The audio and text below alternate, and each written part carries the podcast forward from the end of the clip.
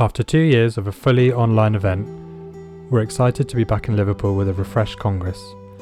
As always, the event will offer three days of education in CPD with a programme that showcases the most cutting edge content for a multidisciplinary audience that addresses the medical, scientific, educational, and management issues in the diverse fields of diagnostic imaging, oncology, and radiological sciences. Alongside this is a large professional exhibition of the latest state of the art equipment, services, and technology available in the industry. With the return of in person Congress comes an opportunity to refresh and rebuild the event, with an emphasis on networking, practical and hands on sessions, case study, and discussion led content, content for trainees, generalist and skills mix sessions, and an interactive exhibition. So join us, RadChat, at UKIO Congress in Liverpool, 4th and 6th of July. Registrations now open. Hello, everyone, and welcome to Rad Chat, the first therapeutic radiographer led oncology podcast. Welcome to podcast number 47. My name is Naman Julka Anderson, and I'm joined by my fellow host, Joe McNamara. Hi, everyone. A big thank you to our last guest, Stephen Towe, who talked about Leo Cancer Care and being a CEO. If you haven't had a chance yet, please do go and take a listen. So, we're very pleased to introduce our guest for this evening, Dr. Lisa Whitaker, who will be discussing the Radiation Reveal project. Hi, Lisa. Hi. So, Lisa, please can you tell us a bit about yourself and kind of how you got to where you are? Yeah, of course. Um, and first of all, thanks so much for having me on. I love the podcast. Um, so my uh, my current role is project coordinator for the Radiation Reveal project. Um, I was really lucky to be given this job on a freelance basis, and I started work on the project back in November last year. Um, it's been a really, really brilliant project to work on. Um, it's all about um, patient engagement and involvement in research, which is something that I'm really, really passionate about. Um, and I've learned so much about radiotherapy from everyone that's been involved in the project. So, what's a like a normal day for you, I suppose, at the moment? Um, a normal day. Um, do you know I'm not sure. I have um I have five year old twins, so a normal day um usually involves a lot of coffee. Um, but what what I love about the work that I do is just how varied it is. Um, so working on Radiation Reveal has meant that kind of no two days have been the same. Um, I've spent time um, speaking to people in lots of different charities that support young people and young adults, um, such as Trekstock and Young Lives versus Cancer spent a lot of time speaking to young people, um, reading, um, learning about radiotherapy. You know, a huge variety of different things, and that's that's kind of why I love the work that I do. Um, and I love a bit of running too, so I try and squeeze that in when I can. Good, love a run. I'm sure. That I'm sure the the kids keep you busy as well. Anyway, so yeah, yeah, yeah. Did you know much about radiotherapy before going into this kind of area? Um, I knew a little bit, um, so a little bit based on kind of. Um, I've never had radiotherapy, but a little bit kind of based on on personal experience. Um, of uh, yeah, I had my own cancer diagnosis a few years ago, um, but I didn't need to have radiotherapy. Um, but yeah, I've worked within the cancer sector now for, gosh, probably coming up for ten years. Um, so I I I do I, I was aware a little bit but nothing really in depth. And you know one of the things that I've kind of learned through this project is just the the need to raise awareness of radiotherapy you know with more and more patients having radiotherapy. Um you know it's what the young people said as part of Radiation Reveal was that it still wasn't given as much attention as, as the likes of chemo.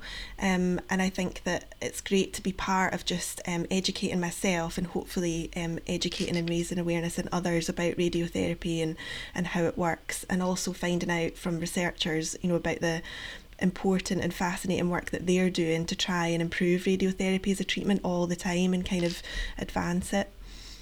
Sorry, Lisa, can I ask, um, what's your professional background? How did you get into being a freelancer to go into projects like this? So a good question. Um, so many, many, many moons ago, my my kind of early career and background was in youth work. Um, so yeah, youth work and working with young people.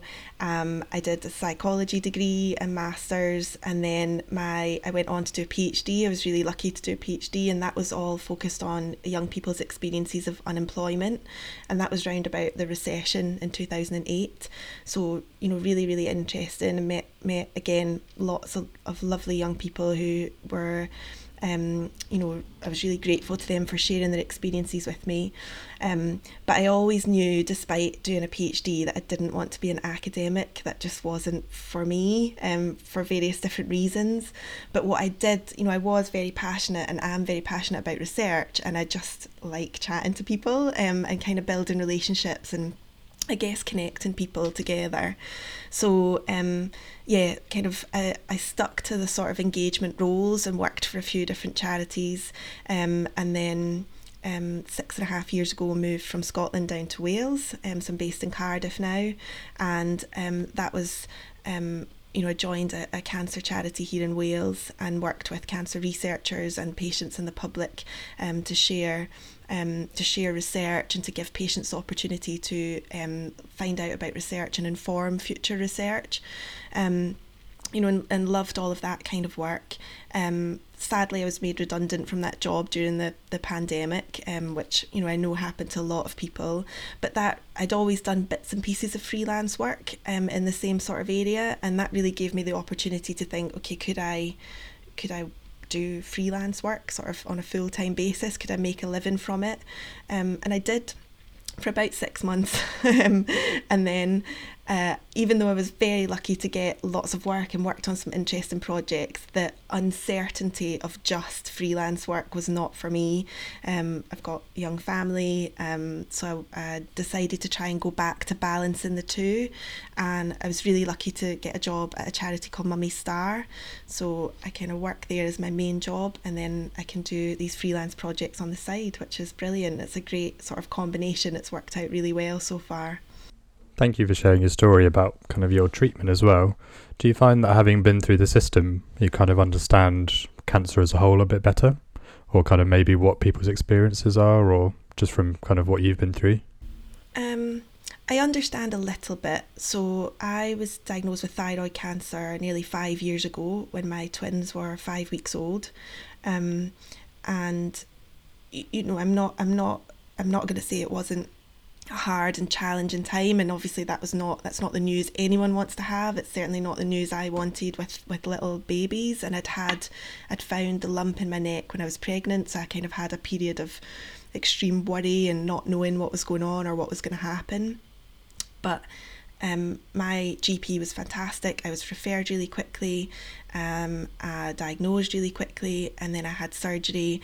And then between myself and discussions with my oncologist and Macmillan nurse, I decided not to have radioactive iodine treatment, um, and they supported that decision. And I've been monitored really regularly. So I feel like I have some insight but I've not been through half of what you know so many people diagnosed with cancer have been through.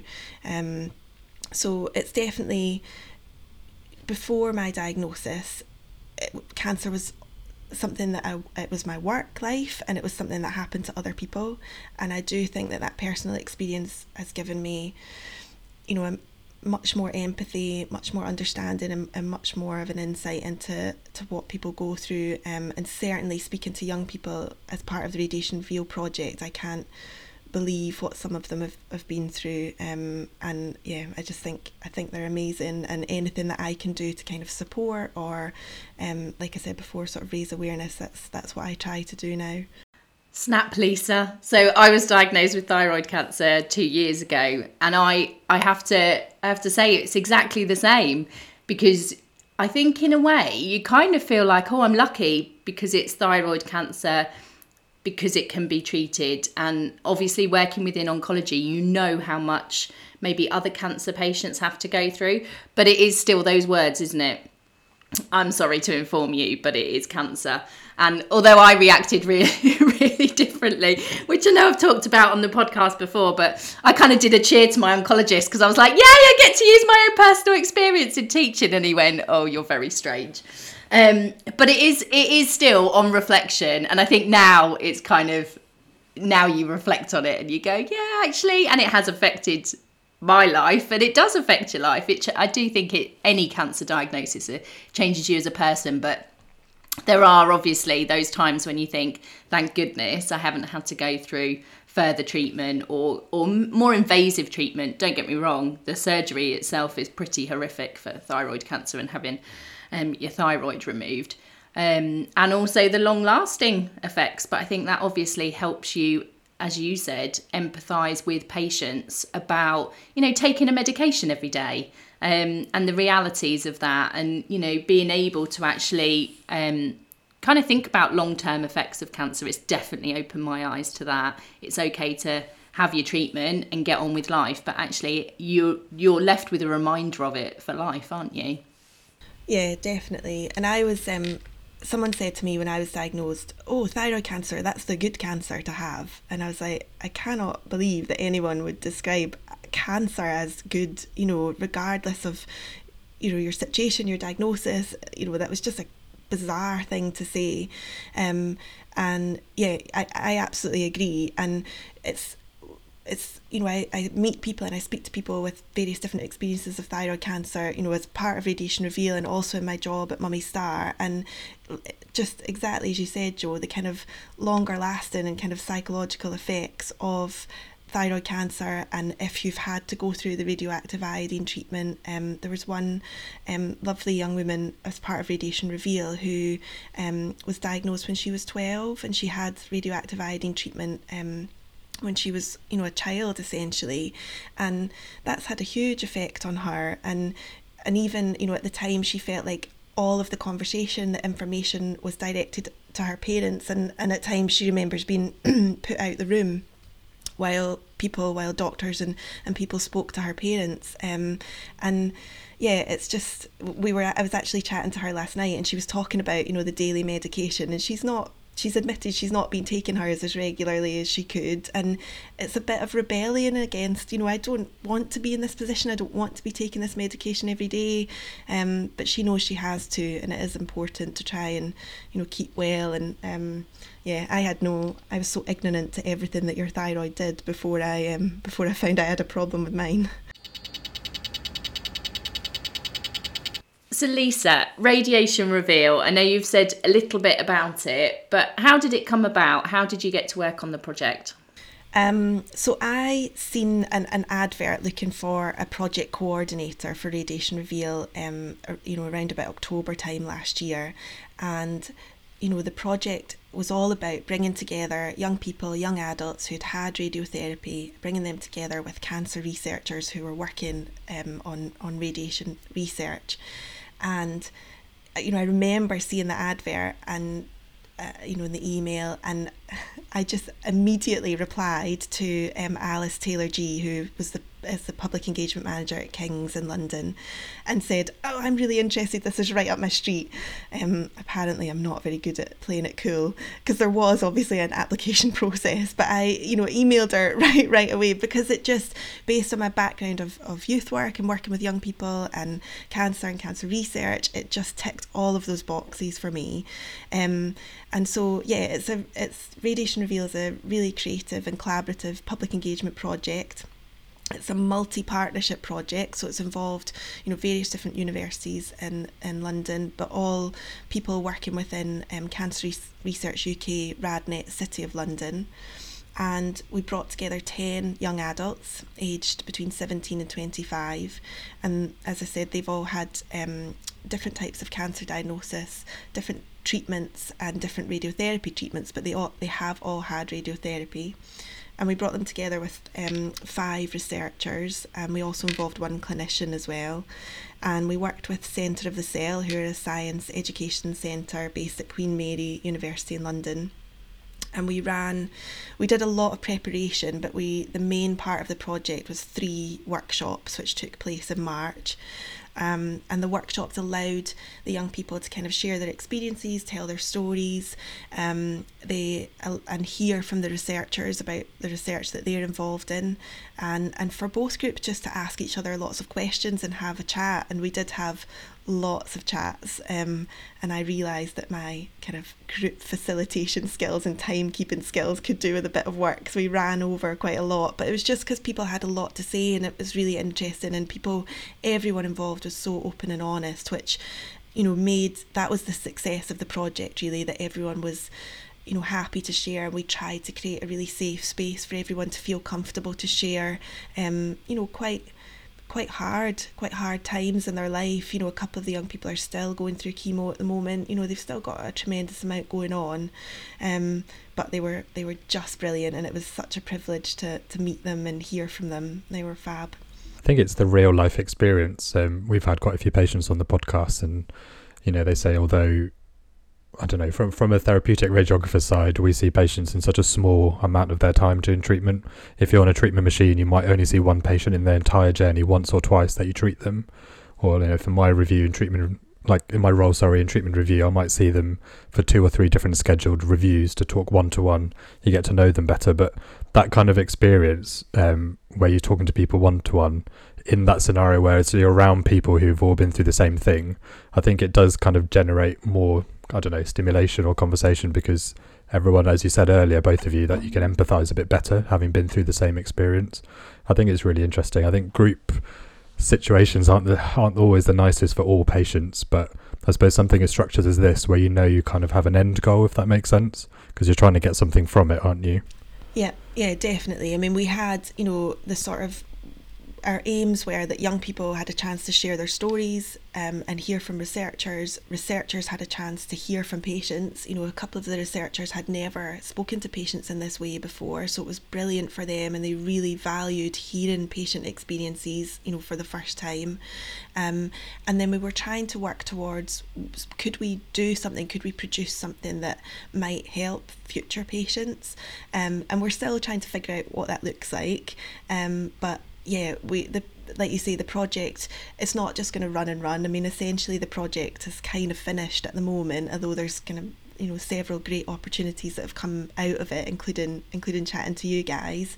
Um, but yeah, it was it was we tried to manage everyone's expectations and we also paid young people for their time because I think that's really really important as well um, you know they gave up a huge amount of their time and we did pay them for that um, and yeah, I think that it's just I I believe that all researchers, but specifically especially medical researchers you know it's so important that they hear those lived experiences and they engage with patients um, to find out what it is like for them.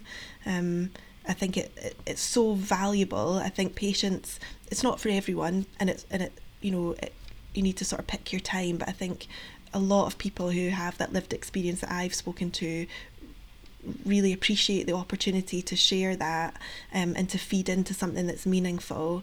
And I think it can have a huge benefit for researchers and future research. Um, and the young people, I mean, some of them came up with some great ideas about what they thought researchers should be working on in terms of radiotherapy and, and different things. And, and they produced little diagrams. And oh, I mean, it was just brilliant that what they came up with. I think in research or in any kind of thing, you're always very target or endpoint focused, aren't you? So having someone who's in it give you an insight, especially this cohort where they're quite young.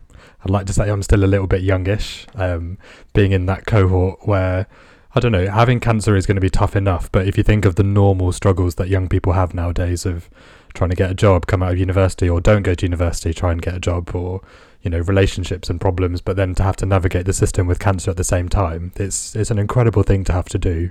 I mean, we keep talking about how good we are at diagnosing people when patients are living longer but you know you touched on that um, the person who was part of the participant who was 12 when they went through it childhood cancers. Yes people live so much longer now but the consequences are they're very very life changing sometimes aren't they? Um, do you find that they've all kind of almost they have really good relationships with each other and have they taken that into friendship moving forward? Um, I, I certainly think a few of them will. Um, so one of the things you know we've we've already mentioned it, but peer support is is hugely important. And you know, one of the young people said, you know, it doesn't matter how much your friends and family love you and want to help, they just don't get it in the same way that someone who's been through a similar experience does. And I think what was slightly surprising for me because I know I know that there's so many good charities and support support um, systems in uh, place out there for for young people and young adults, but this project was still the first time that a few young people had ever spoken to someone of a similar age who'd been through, you know, a similar experience, and you know it was it was just like yeah it was it was hugely important for them. I think they got a lot out of it. They did gel really, really well together as a group. Um, they've got a little WhatsApp group, so they kind of keep in touch. And you know, I think like all things, like naturally things will change over time, and maybe sort of. Um, you know there'll be less conversation or, or, or, different things will happen but i certainly think a few of them have formed really strong bonds and if from our point of view as a project team, we always said if if nothing else comes out of this project, just the fact that we've brought these young people together and they've had a chance to kind of have that peer support and and chat to people who understand, well, that's enough. You know, the fact that lo- loads more came out of it is brilliant. Um, but yeah, that peer support was so so important. So, Lisa, what did you learn from the participants about radiotherapy and radiation treatments? Um, loads, absolutely loads. So, some of them had had proton beam radiotherapy. You know, as I mentioned before, a couple of them had had radioactive iodine treatment. Some of them had had ex- external beam, um, and despite all their different diagnosis and different experiences with radiotherapy, there were some like really common threads that ran through all of their experiences, um, and they were all treated kind of in various different hospitals as well. Um, they we've already spoken you know so so one big theme of the project was obviously you know like we were chatting about about just being a young person and and having a cancer diagnosis, you know, a lot of them felt like life was just getting started. You know, there was lots of possibilities and things that they could do or were starting to do, and then, you know, a cancer diagnosis happened and that changed things quite dramatically. Um, they they all agreed that much more attention needs to be given to radiotherapy. So they felt, especially for the people who'd had chemo and others had had chemo and immunotherapy as well, um, they felt that the least attention had been given and the least information had been given about their radiotherapy treatment.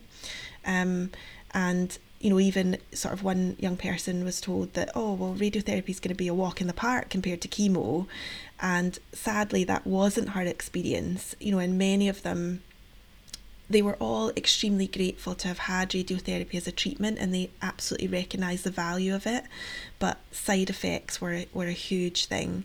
Um, and they, they just you know, most of them spoke about just being really unprepared for the side effects. And I know that from I know that from the other perspective, sometimes it's hard to know and predict what side effects a patient will experience, but yeah, they just felt really unprepared, and some of them, you know, were only seeking help when when they felt helpless, you know, because they just didn't they didn't know, and that was kind of their words, not not mine. Um, and you know they also worry a lot about the late effects you know just as we were talking about. They're young they hopefully they will have long lives ahead of them but they worry about you know what effects might come when and you know what what medication they might have to take and you know and, and different things. So there's a lot of there's a lot of worry there.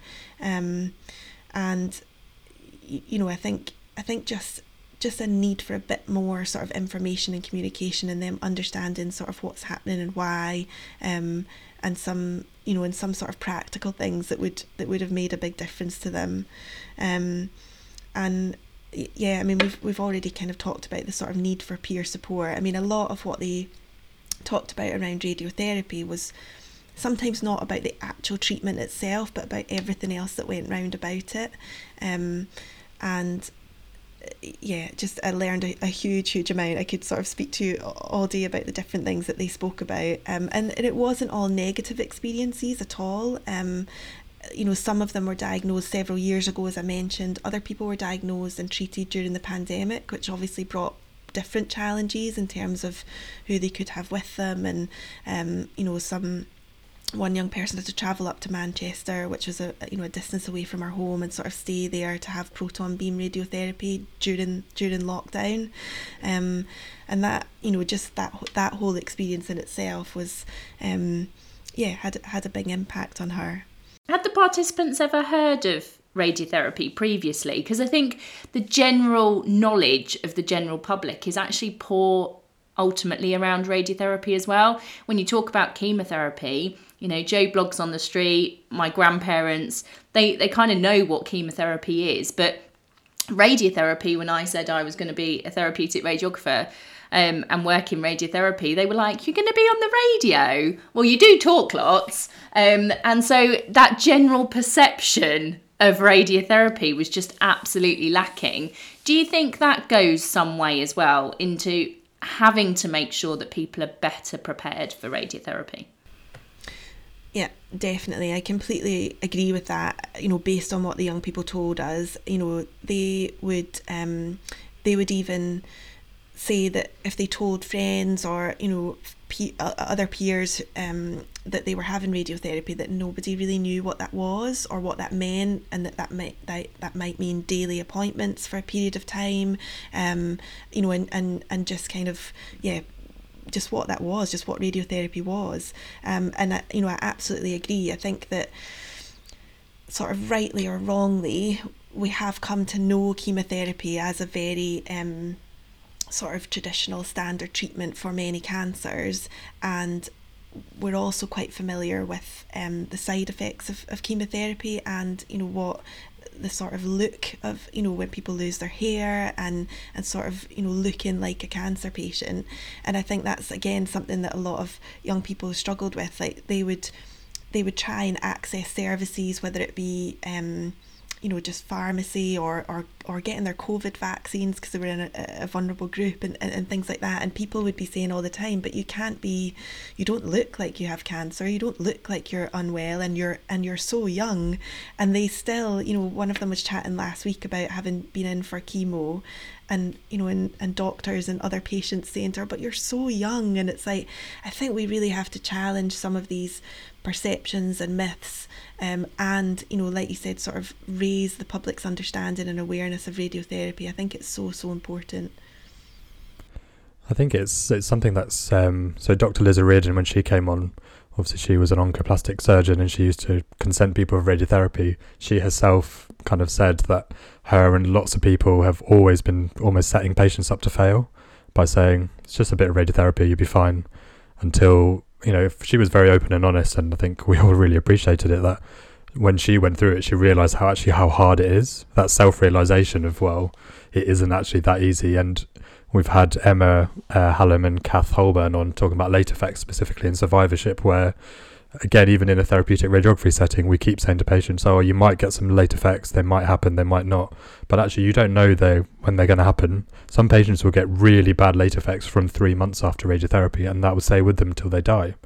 But some patients won't get anything at all. But we can't keep saying in the profession that, "Oh, you might get a bit of tiredness. You need to explain it." Okay, you might find that you know you're not able to walk up and down stairs as properly, or if you're doing exercise, you'll get out of breath because you've had chemotherapy, and that's a normal side effect is shortness of breath from chemo. But that understanding is not just for general public. I think we need to be better, especially as therapeutic radiographers. Joe and I bang on about this all the time. If you're talking to a patient going into the treatment room, you need to make every single conversation count. I mean, it's really, really important. I think we keep underplaying things that can happen. I mean, we talk about skincare, for example, my big thing, but you know, we tell patients just put some cream on, you'll be fine. And then when they get a reaction, oh, it's just normal. But then what happens if that lived experience of it, so that psychological damage of every day, they're not able to wear clothes, or I've had a patient who couldn't go to her daughter's wedding, couldn't put a put the wedding dress on because just the chest area where we treated it was so sore, and she had to watch it on camera. But no one had warned her about that, which is I would say is quite simple. So I think little projects like this would be really, really good just with these findings. I know you had um, an illustration illustration artist. He sent some photos to us. It'd be great. Um, they were amazing. Yes, so um, we were we were really lucky as part of the project. We um, we decided to involve um, Virginia Fernandez, who is a PhD student, um, but she is also a really talented artist and illustrator, um, and she you know, she joined every workshop and captured our, our discussions creatively in a way. I mean, I struggle to draw stick man, so I cannot, you know, I, I just think what she does is fantastic. And and so did the young people and the researchers. I think it was brilliant for them to first of all kind of have a record that's not just sort of pages and pages of written text because we you know we could have transcribed it all and and that's fine and you know I find that a bit interesting but actually seeing it visually and all on one page is yeah the the drawings are fantastic and she showed us you know, at the end of every workshop, because we usually only seen the top of her head as she was sort of drawing away, at the end of every workshop, she would show us what she'd come up with, um, which was, you know, as she said, a bit of a draft that she would go and, and uh, you know, finalise and colour in. And then, so we have uh, a piece of art from each workshop. And then just the other day she sent me through the final a sort of digital version which um, covers everything that we talked about. And um, she's um, put us all as little cartoons um, which yeah the, the young people absolutely loved as well. And they I think it was a great thing to do in itself for the project but now we have that artwork the young people were, you know, chatting a lot about, well, how could we use artwork like that? Could we come up with like a little comic or a little zine or um, just how can we, yeah, use it to try and help other future patients? And um, so they really like that kind of idea of not just having a kind of standard leaflet um, and looking at other ways that are a bit more creative and a bit more tailored to their age group. Um, and they were really keen on having something digital as well. So they thought, well, we don't we don't often or always read leaflets. Sometimes we lose them, and it would be great to have everything, um, you know, di- available digitally and kind of easily accessible on phones and things like that. Um, and they also had a great idea for an, an app, um, which yeah was just way be- above and beyond the scope of the project, but a brilliant idea in itself. Um, and it was great to hear of them, you know, thinking about how we could use the artwork and, and other things that we could do to help patients in the future. Lisa, how's the outcomes from the project actually going to be disseminated? So I'm just thinking for healthcare professionals listening, thinking I'd love to see this, I'd love to hear what the patient said and how I can improve my practice. Have have you got plans on how maybe you're going to take forward some of their suggestions? And I know obviously the project itself, Radiation Reveals, come to the end, but what what's the plans for going forwards? Um, so we've we've been so like surprised and, and pleased with the opportunities that have come out of the project and just how well it's gone because you never quite know you know and, and like i said before our main aim was that it was a positive meaningful experience for the people that were involved but so much more has come out of it you know that, than we could have ever expected. Um so yeah we're we've we're sort of finalising a bit of a summary report which I want to share with all of the charities and everyone that I spoke to you know at the beginning you know at the start of the project um, because it would be great for them to kind of find out how it went and and again sort of keep those conversations and, and relationships going. Um, yesterday I met with the teenage and young adult cancer team at Guy's because they were really interested in hearing more about the project so it's brilliant to feed back to them. Um, one of the PhD students who took part, um, she's now going to organise. She was, you know, she was just blown away by the young people and she thought the experience was so valuable and motivating for her work and for her as a kind of PhD student at the beginning of her career which again will hopefully be you know long long lasting. I think it's great that she's had that experience early on and she'll hopefully continue to engage with patients now. And she's going to organise a day in April um, an engagement day for patients in London and, and some lab tours and, and things like that um, I am going to present the project at the Oncology Professional Care event at the ExCeL. Um, so thank you so much, Joe, for um, making the introductions there because that was, you know, that's a great opportunity. Um, so I'm really excited about that.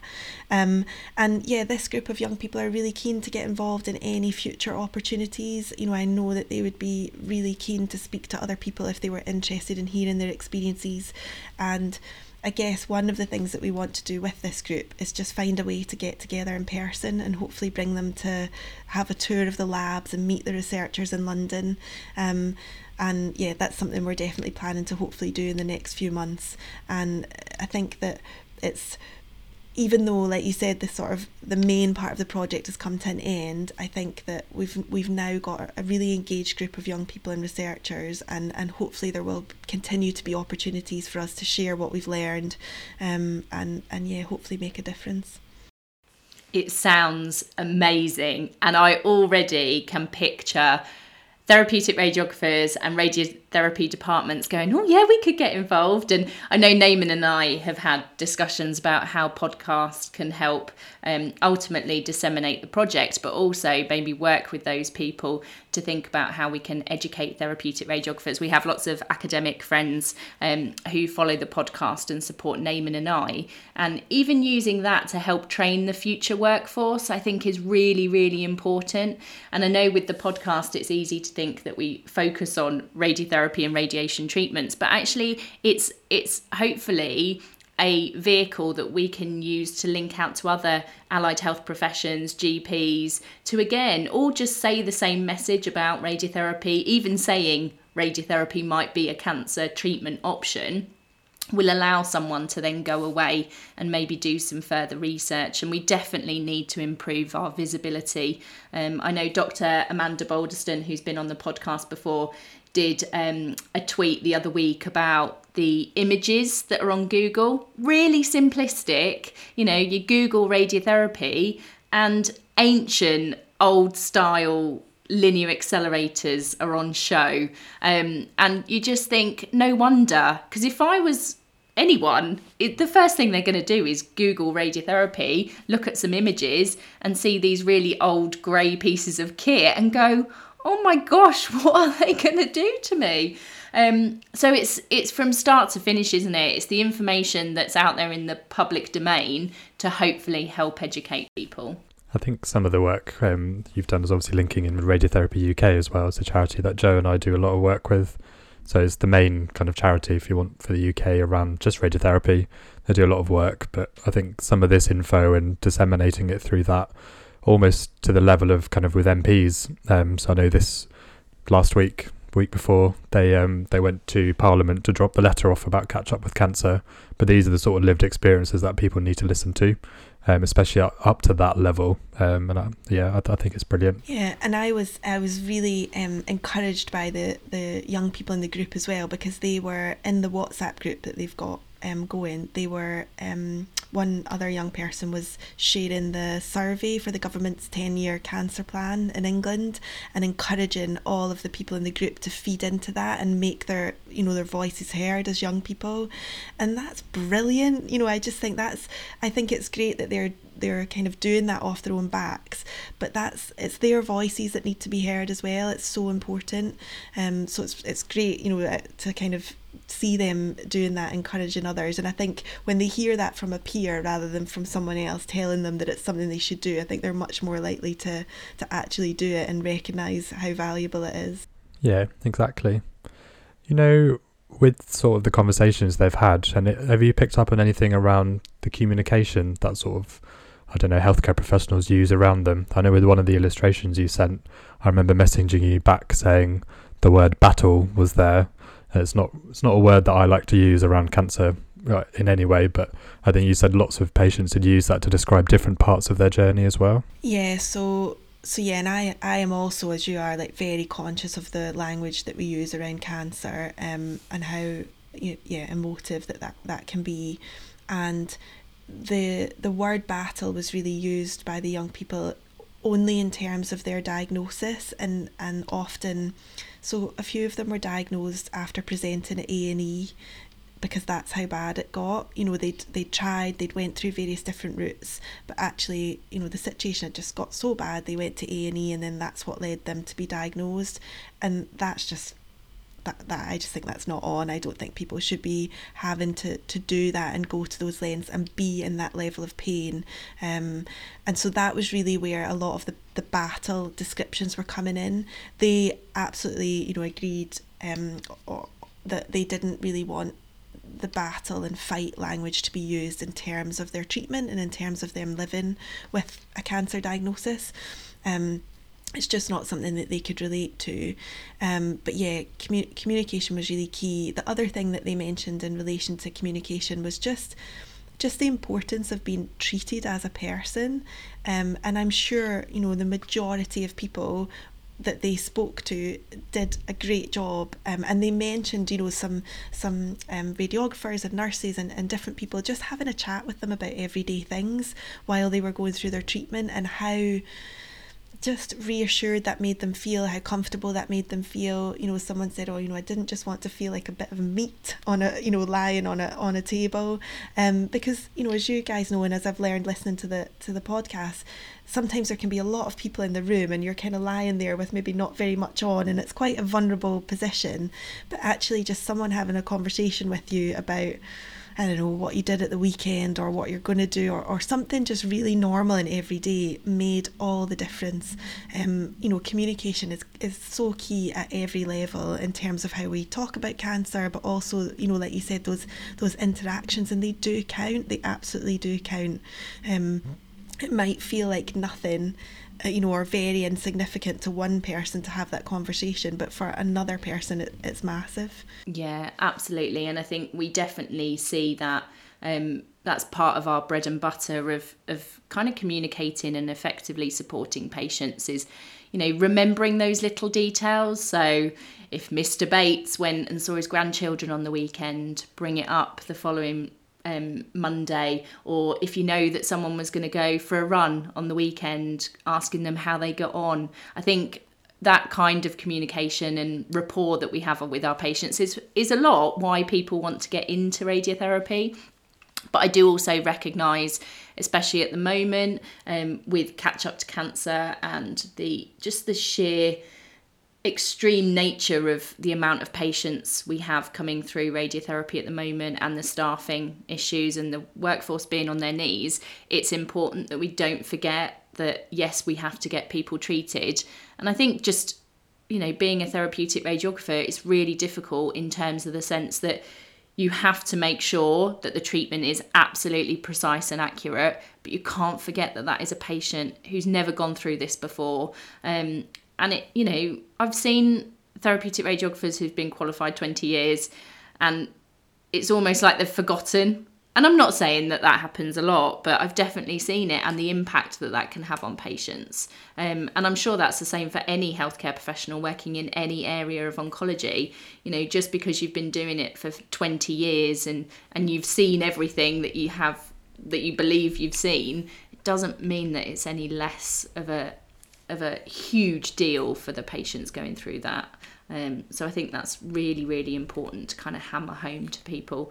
Um, and ha- knowing that it does have a positive impact is really important again to get feedback on. Um, there's no point me saying it or Naman saying it because everyone just rolls their eyes going, oh, she's going on about personalised care again. Um, but actually, a patient saying it is definitely going to make a change. Definitely yeah, absolutely agree with you. And we know we know that a lot of the things that we're sharing from the project, we know that there's brilliant practice going on and people that have, you know, as positive an experience as, as possible. But we still think that it's, you know, the things that we're highlighting were important to this group of young people. And like you say, even if they're already happening, I think it's worth reinforcing them and reiterating them um, because this it's based on on their experiences. I think that being told, you know, you're too young to have this as well, it really sticks with you. Um, so I think middle of the pandemic when we moved to London, I was having some issues um, and got through the system really quickly. The GP was really nice. Went for my endoscopy. The first person, then I think it was a nurse practitioner who saw me, said, "Oh, you're too young to have a problem. I don't really know why you're here."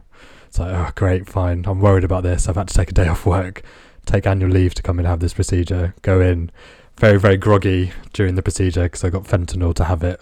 A bit of a wuss. I, always thought I wouldn't be a but actually I was like, no, I want the sedation. I'm worried this could be a real thing going through the two week cancer wait pathway thing. That's another kind of buzz term, isn't it? When you get told, obviously that's a quicker way to get a scan, etc. But it's scary. Um, again, even going in the room, the I think the registrar, whoever was doing it, was just saying, "Oh, well, you're only 27. You know, and nothing's going to really be wrong." I was like, "Okay, you don't know that yet. You're not really helping." And then right at the end, I think one of the nurse practitioners was practicing how to deliver the news. I didn't know anything that was going on. Um, they forgot to let Katie, my fiance, in, who was just at the door pressing the buzzer, who was supposed to be there because I was so groggy. Not everything was fine, but still, I still remember that terminology, even just being completely clear. Everything was fine. I remember the nurse just saying, "You were too young anyway. It was just a waste of resources." But you know, this, this, everything was fine. Don't worry about it. And I was just every time I think about it now, and obviously talking to younger patients now, I'm in a department where we have a lot of younger patients. Just that experience of oh, you're just too young. But what do you do? Like you need to be listened to. We keep telling patients now, oh, don't worry about the pandemic. Don't worry about this. Go and get checked out. But if you're not getting that support right from the start, if I hadn't had that GP, I wouldn't have got that uh, other GPs I've spoken to recently about starting other medication or whatever, they've just been like, "Oh, you're too young to have this problem," but it, it happens all the time, doesn't it? Yeah, yeah, and it shouldn't, you know, like you say, when things are a worry and when you've actually got yourself to the point where you're asking for help and or reassurance or to find out what this is, the last thing you should come up against is um, you know, someone saying, you, you know, you're too young or, or don't worry, it's probably nothing, that's not reassuring. That's not, you know, you want to know, you want someone to take you seriously, to listen. And, you know, we know that cancer doesn't discriminate. We know that it affects, you know, one in two people. We, you know, we those stats are kind of I think quite widely known now. So we shouldn't be saying, oh, you know, uh, you're you're too young, um, because I think it it might put some people off sort of seeking help or, or you know kind of seeking that sort of clarification and further investigation. And you know again you want people to do that as soon as possible as soon as they have concerns because you know you want to take that worry away and hopefully reassure them that it's nothing. But if it's not if we can get things diagnosed early then there's hopefully you know as many options on the table as possible. Um and yeah it was it was hard to hear the young people say you know that they were they were told that and still being told that still going through treatment that's not helpful. You know it's it's I think they more want the recognition that they are young and like we've talked about of all the other things in their life that might be going on or they might feel like they're missing out on that's far more important to kind of validate than just sort of almost dismiss them and say oh you're too you're too young for this. Lisa, can I um ask you about Mummy's Star. So we're really lucky that we've got Pete coming on soon um, to talk about it. But um, it'd be really great to kind of hear your experiences and how you got involved in the charity. Uh, so I have been a big supporter of Mummy Star for five years now. Um, so Mummy Star, an amazing charity who support women who are diagnosed with cancer um, during pregnancy or shortly after giving birth. Um, and as I've already talked about, I came to find Mummy Star through my own personal experience. So I was diagnosed with thyroid cancer when my twins were five weeks old, and um, I someone mentioned Mummy Star to me and I worked for another cancer charity at the time and they were fantastic. But again as as we've been talking about it's just about finding those people that really understand your specific situation. And I remember kind of reaching out to Mummy Star and saying you know I've, I've just been diagnosed with thyroid cancer, I have five week old twins. And the first message I got back from Pete, who I know that you're going to be chatting to, um, you know, just said, you know, first off, congratulations on the birth of your twins. And I've mentioned this a few times to him and I've mentioned it kind of publicly because again it's that small interaction the small you know quite a small thing but rather than starting with, I'm so sorry about your cancer diagnosis, which did come later, he started with the thing that was most important to me, and that was that I'd had these two gorgeous babies, and I kind of wanted the focus to be on them, and I wished it wasn't on anything else at that time. Um, and so, yeah, I've kind of supported Mummy Star since then and tried to raise a bit of awareness and raise a bit of money for them. And um, last year I joined the Mummy Star team as information and support worker. Um, it was quite a different role for me, um, you know, kind of, as I said, sort of moving slightly away from the engagement work and into, into a support role. But it's given me such a good insight into um, you know, the different ways that we can offer support and the importance of listening and just being there at, at difficult times in people's lives. Um, and my experience at Mummy Star and my contacts that I've made there have been really great for the Radiation Reveal project, but vice versa, because you know I can talk about both and hopefully raise awareness of of both at the same time. Um, so yeah, Mummy Star, fantastic. Oh, thank you. I mean, your passion for it really shows. I think it's brilliant. I'm sure it helps so many people, especially with this sort of work for this cohort of people. I think your passion really shows that you want to help And I think in the research world, as we said earlier, sometimes people are too focused on the end point. They forget who's actually in front of you. But it sounds like you really champion that, and it's amazing. Um, so we are coming towards the end of the podcast, Lisa. I'm sure again we could talk all day about this. Um, I know we're quite lucky. I think you said you might have some top tips for us from some of the participants, that'd be great if we could hear those. Yeah, that's right. Um, so if I could have had all 10 of them, like as you know, when we've chatted before, if I could have had all 10 of them here with me, then I absolutely would have. Um, the podcast would have been a lot longer because they're a lovely, lovely chatty bunch. But we did speak about, you know, um, the, the tips that you say, the tips that they would have for radiographers, for healthcare professionals. Um, and as I said before, we know that we're not saying that these things aren't being done. We know that many of these things are being done, but we do think that it's worth kind of further highlighting them. Um, so yeah, so I'll, I'll run through them. Um, so if possible, you know, we've talked a lot about peer support. So if possible, ask about peer support. Ask about you know their kind of support networks and um, and and kind of who they have supporting them and, and what what they could get involved in. Um, explain side effects. You know it's so important and again i know we've we've already covered it but you know explain side effects so that as much as possible people know what to expect um, and how they might practically be able to help or, or things that they could do to, to make that a little bit easier. Um, and kind of related to that is you know you've mentioned the importance of you know skin and skin care and try and be proactive in terms of asking a patient how their skin is and you know not not leaving them in a situation where they're they're feeling helpless and having to come and say look I'm you know I'm struggling with this. Please can you help me? Um they said think about extra things that people might need to help them with claustrophobia.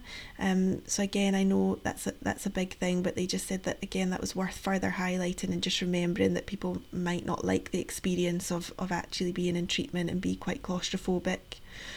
Um they wanted to say that if again possible sometimes recognize that sometimes people might need a break um, especially if they are you know, coming off the back of a round of chemo, or um, you know, one young person spoke about the fact that when she first went for a proton beam radiotherapy, she came straight from chemo, travelled up to Manchester.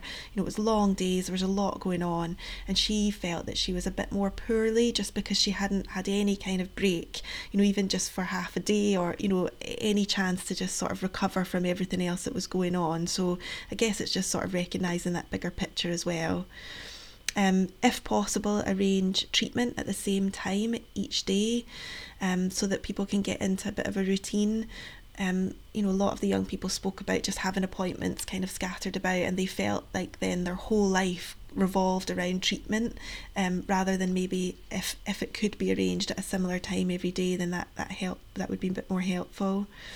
Um, explain what's going to happen and why so that young people fully understand and you know definitely and unless it's really really necessary don't sort of direct things to other family members like parents or caregivers you know um mm-hmm. like listen to the young people and chat to them um We've got one specifically for kind of radioactive iodine treatment, but the, the two young people that had had that treatment that were part of the project, you know, spoke about the fact that it would have been good to see the room and, you know, sort of again know what to expect from that treatment because it is a little bit different again and that you have to be in isolation and kind of stay in, in, in a room for a period of time. And, you know, one person said that they just remember the lead door closing and knowing that everyone that they cared about was on the other side of it and they couldn't get to them um you know and that's hard. And i think it's not to say that we can completely stop that but just as, as much as we can to sort of help them prepare.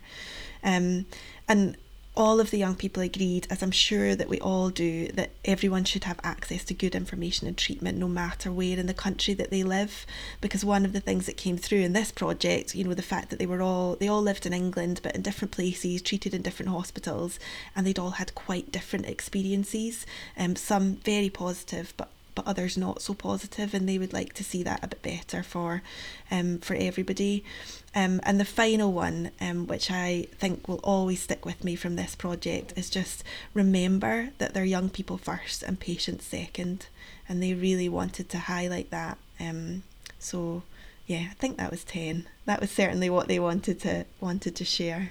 Oh, they're brilliant, and I'm sure lots of people listening will really be able to take those on board. Um, Lisa, have you got any top tips from you? I would just like to see more projects like this and more opportunities for patients to get involved and for certainly for researchers but also you know all healthcare professionals to um, engage with patients and listen to them. Um, and but to make sure that when we do that it's got to be done in the right way. So patients have got to be properly supported. They've got to be reimbursed or paid for their time. Um, you know often we're asking for patients to share a lot um, and that shouldn't be a one-way thing. You know we encouraged all the researchers to talk about why they'd got involved in cancer research and um, you know and sort of share a little bit of themselves as well so that it wasn't you know it didn't feel so so one way. So, yeah, I'm not sure if it's so much of a top tip, but I just absolutely champion patient engagement and involvement in research um, and, and with the process as a whole. I think it's the I think it's one of the ways that we will make things much better going forward and, and continue to support patients properly. No, and I think that will kind of transverse into all aspects of healthcare, really, won't it? Just for everyone. And again, just want to say thank you so much for coming on. You've been a, a, huge champion for these people, and I think hopefully moving forward, if anyone out there is listening who wants to do this sort of research, get in touch with Lisa. She's clearly done it very well. It'd be great to model what you've done. Um, but yeah. Thank you very much. thank you for everyone for listening to Rad Chat. So your hosts today have been Naman Julka Anderson and Joe McNamara. So again, huge thank you to Dr. Lisa Whitaker um, coming on today. Head over to our YouTube page um, just to see a live recording of the podcast. If you're utilising this podcast for CPD purposes, please consider the reflective post uh, question. Sorry, we've posted along uh, with looking at all the links to resources and literature that we've discussed to receive your accredited CPD certificate. Please complete the Google form linked with the podcast. Um, so our next guest to feature will be Pete Wallroth, who will be discussing the amazing charity Mummy Star and his role as CEO. Um, so thank you